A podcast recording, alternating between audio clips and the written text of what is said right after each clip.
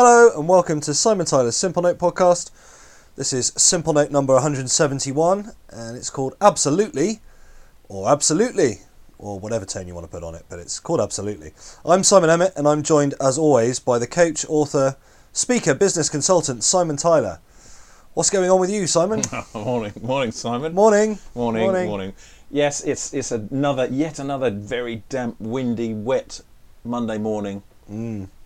which In the heart of Wiltshire. in the heart of Wiltshire, which is it's interesting how the weather affects us. I know lots of people talk about that, and you have to work hard to be full of joy on miserable, wet, damp days. It's a beautiful place to be though. It is a beautiful place to be, Just at a irrespective of the rain. damp time of year. Yeah. It'll stop eventually. Anyway, this simple note is all about language, really, and specifically our use of absolute terms, both internally in our own minds and externally in conversation with others. So, Simon, take it away. Tell us your thoughts on this. Well, it was triggered by me hearing myself using some absolute terms. And I, w- I went to the theatre this week with my daughter and I caught her and myself using the expression 100%, which I hear lots of people saying 100% as a conclusive agreement to whatever was just said. And unless unless people work in sports and then they have to use 110%. Yeah, which 100% isn't is real. never You enough. can't- no, 100% Never enough. It can't possibly be more than 100%. Anyway, we could go into 100% just as a subject. Mm. But it was my use of an absolute terms, and I use the expression absolutely often as a connecting wrap up agreement with the person that I'm speaking to. And it works really well, but it heightened my awareness. I thought, that's interesting how I use that absolute term. And for the next few days, I was aware of both mine and other people's use of absolutes. Okay? And it got me to think, obviously, what absolute means. Absolute means the conclusion, the end. No more discussion. It's, it's done. We're complete. Let's move to the next thing. And it's brilliant for, for decisions and wrap up, move on. But it also eliminates any further creative thought or it closes off any wiggle room about whatever you're speaking about Yeah, sure. And increases, by implication, the, the resistance we might have towards change or alteration of that point and stops exploration. So I'm just interested in that. And having observed the use of absolute terminology in some of the senior leaders that I work with and in team meetings specifically, I notice how it does conclude stuff potentially a little bit early or makes other people uncomfortable to push back after an absolute is used to close something off. And it might therefore restrict some progress or an overuse, unconscious overuse, stops creativity and people being involved. Okay? So, as I've written about in a number of different ways, a number of different times, in fact, one of the early simple notes I ever wrote was called Word and followed by Word Up, which explored how our gift of language is both our, it is the greatest gift and at the same time the greatest curse because it helps us articulate how we're feeling, what we're thinking, but at the same time might wrap you up because different people understand different things in different ways and it might not be helping sometimes. And whilst words have a significant impact that, on, on others, in this simple note specifically, I wanted to bring you, the listener, your attention to what your absolute terms do to yourself and to your own thinking on the thoughts that follow, or rather that don't follow, as a result of you using any absolutes. So, what absolute terms show up in your language? The things you might hear in others, and sometimes observing others is a good way of picking this up quickly.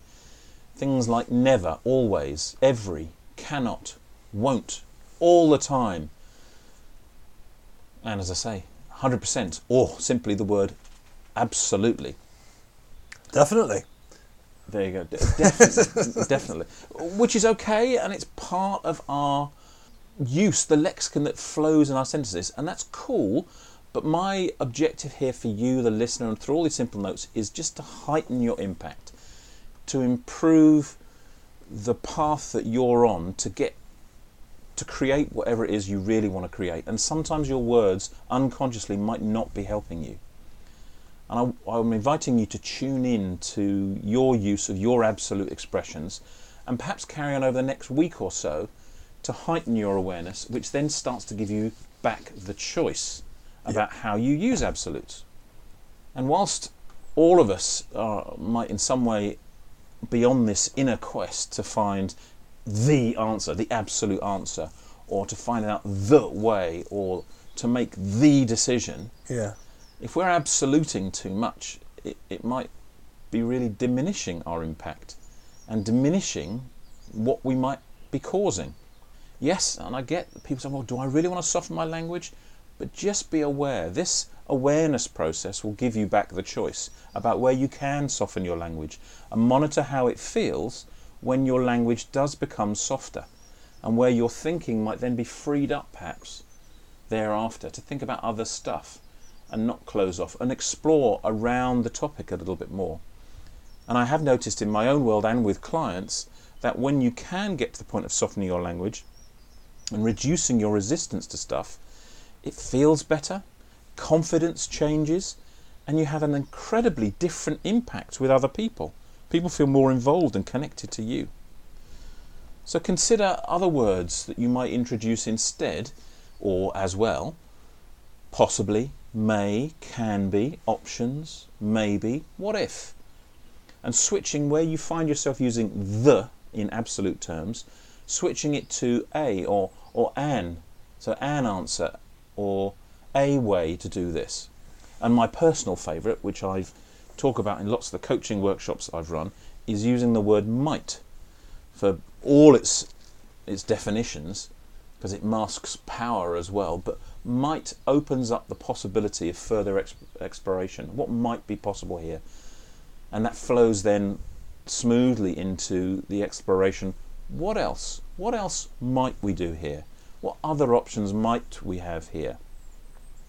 And in parallel with this simple note, I, I'd advise you to, to dip back into the simple note. I think it was about, might be coming up two years ago. How much do you know?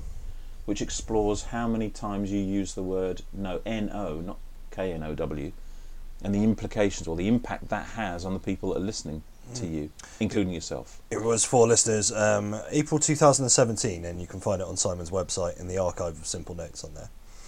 So, to pull this together, the things on which you speak absolutely, to a large extent, nail you to that as a cause, as a path. So, are you absolutely sure that it's the cause that you want to be absolute? That's the exploration. And until you take this on as a work through, you won't be aware about how you're absoluting yourself into a corner. And my caveat, obviously, to all this, and it is in balance, the caveat to speaking in absolute terms, and this is something about which I am absolutely sure, it's in describing how wonderful or amazing or how great things are for you right now. Absolutely. Well, um, that was absolutely interesting, Simon. Thank you. Certainly. Good, definitely. Good, absolutely. Well done. Um, thank you very much. Thank you all for listening. You can find more of our podcasts on SoundClouds or iTunes. You can find more information about Simon and his work on his website, which is very simply simontyler.com. We'll be back soon with another podcast and another simple note. In the meantime, keep it simple and go well.